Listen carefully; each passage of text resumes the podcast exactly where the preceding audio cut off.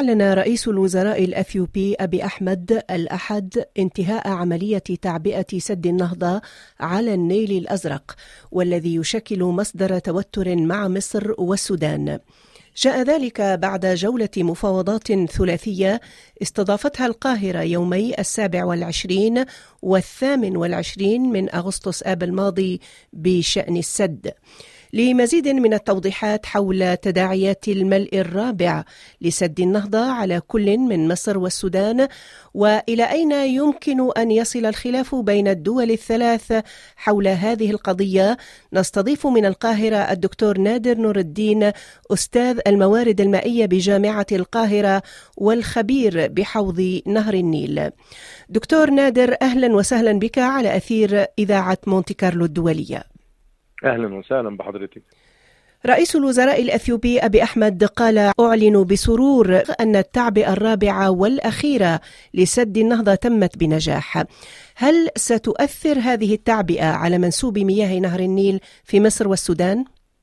نعم هو فعلا أبي أحمد أعلن إنه انتهاء الملء الرابع في مساء يوم الجمعة وأن المياه سوف تتدفق مياه النيل الأزرق من أعلى الحاجز الأوسط اللي هو بيتحكم في حجز المياه سوف تتدفق إلى مصر والسودان اعتبارا من صباح السبت وبالتالي إنه حدد إنه البيان إنه إثيوبيا استطاعت تخزين هذا العام نحو 20 مليار متر مكعب من إجمالي متوسط تدفقات النيل الأزرق وهي 50 مليار متر مكعب في السنة.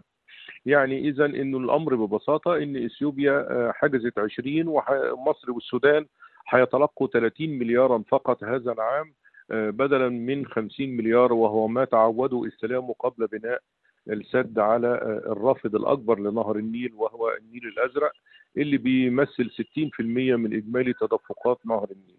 وبالتالي ال 20 مليار دول سيقسموا تباعا من حصتي مصر والسودان يعني بدل ما مصر والسودان بيقسموا 84 مليار كل عام السنة دي هتنخفض إلى 64 مليار وبالتالي قد تتحمل مصر ما بين 10 إلى 15 مليار وتتحمل السودان نقصا مقداره من 5 إلى 10 مليار طبقا لاتفاقية 1959 لبناء السد العالي.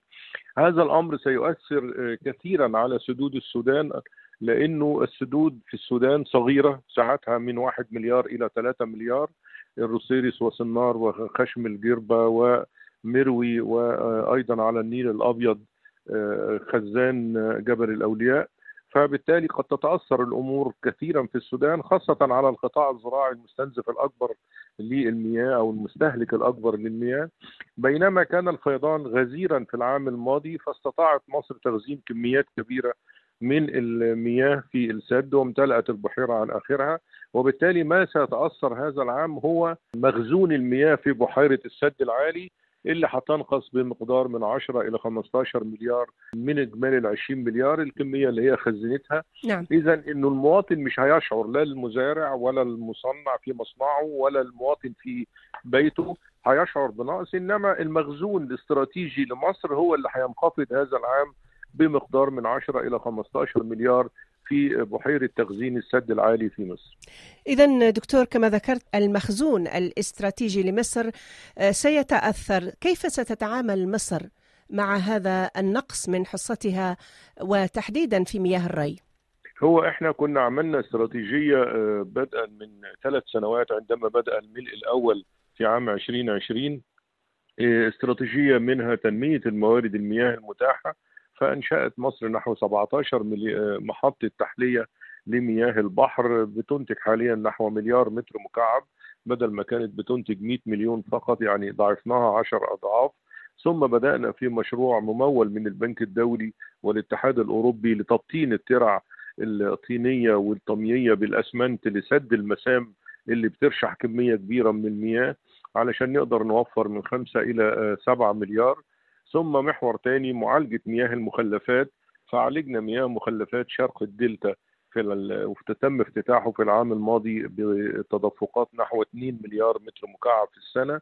وهنفتتح الشهر القادم أيضا في غرب الدلتا أيضا معالجة مياه المخلفات والمصارف بنحو 3 مليار أخرى. ثم بدأنا كمان نقلل في المحور الثالث بقى مساحات زراعة المحاصيل الاعلى استهلاكا للمياه مثل الرز مثلا. كنا بنزرع 2 مليون فدان خفضناها إلى مليون واحد من عشرة. نعم. مليون فدان فقط. قصب السكر منعنا التوسع في زراعته كمحصول عالي الاستهلاك وتم إحلال الجديد بمحاصيل بنجر السكر. الموز أيضا كمحصول عالي الاستهلاك منعنا الموز الصيفي لأنه ده في غير اوانه واكتفينا بالنمو الطبيعي للموز بانه محصول شتوي. كل ده عشان نقدر أيضا نوفر ما يقرب من 5 مليار. اذا إنه القطاع الزراعي يعني هتقل احتياجاته من المياه بدل ما هو عادة بيستهلك 82% من موارد مصر المائية. بالإجراءات اللي إحنا خدناها دي قد تنخفض إلى ما بين 70 إلى 75% نعم. وبالتالي ده هيقلل المتدفق من السد العالي إلى القطاع الزراعي. فلا نشعر بما تم تخزينه هذا العام إلا إذا كان القدر رحيما وجاء الفيضان عاليا نعم. هذا العام ليعوضنا عما تم تخزينه إنما ده مش هيبان إلا في شهر نوفمبر بعد شهرين من الآن. اذا دكتور مصر اضطرت إلى التأقلم مع نقص في المياه بالنسبة نعم، للزراعة وهذا- للمحاصيل الزراعية. وهذا الأمر كلفها كثيرا جدا يعني تحلية مياه البحر المحطات كلفتنا 60 مليار جنيه مصري. عملية معالجة مياه المخلفات كلفتنا أيضا مبلغ نحو 50 مليار. تبطين الترع بدعم من البنك الدولي والاتحاد الأوروبي 50 مليار أخرى.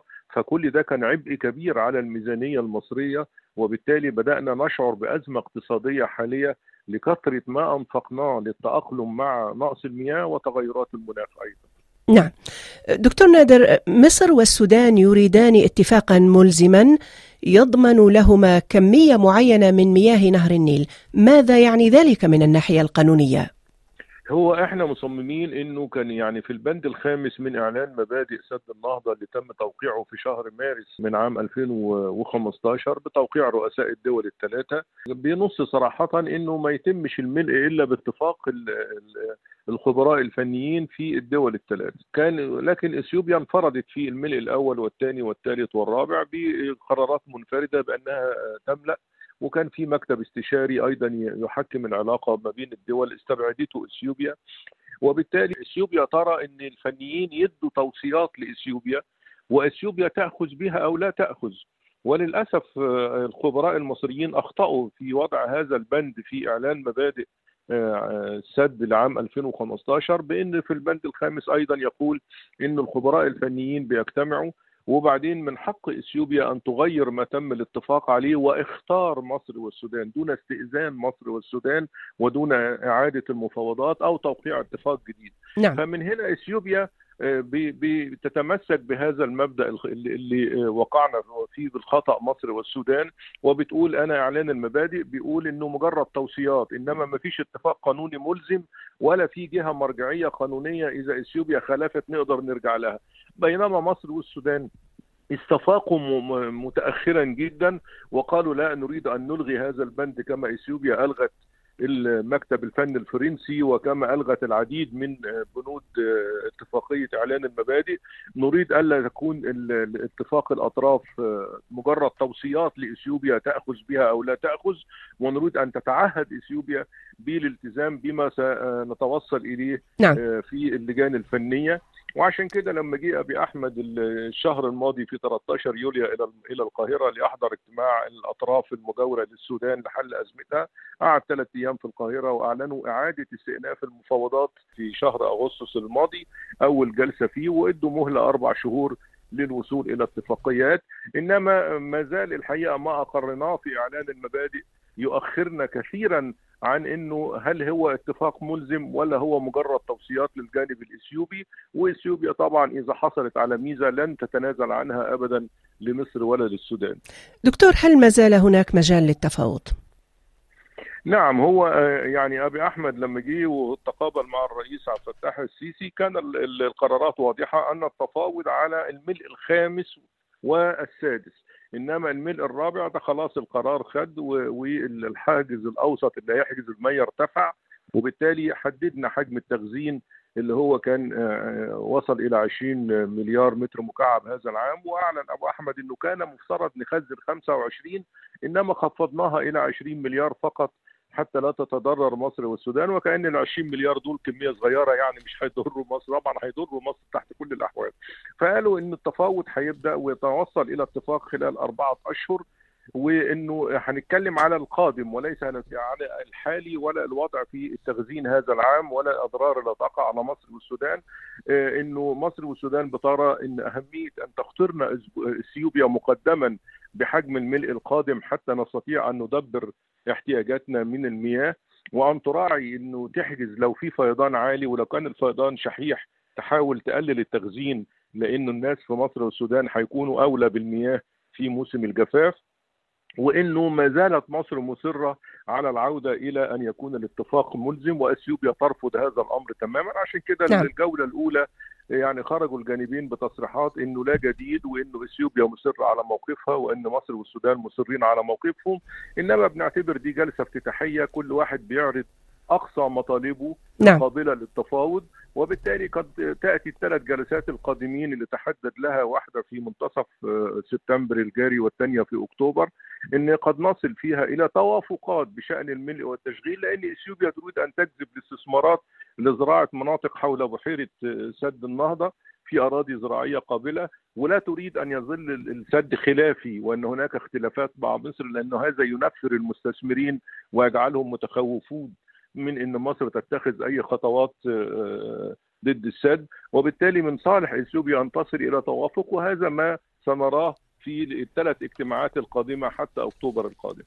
الدكتور نادر نور الدين أستاذ الموارد المائية في جامعة القاهرة والخبير بحوض نهر النيل شكرا جزيلا كنت ضيف مونتي كارلو الدولية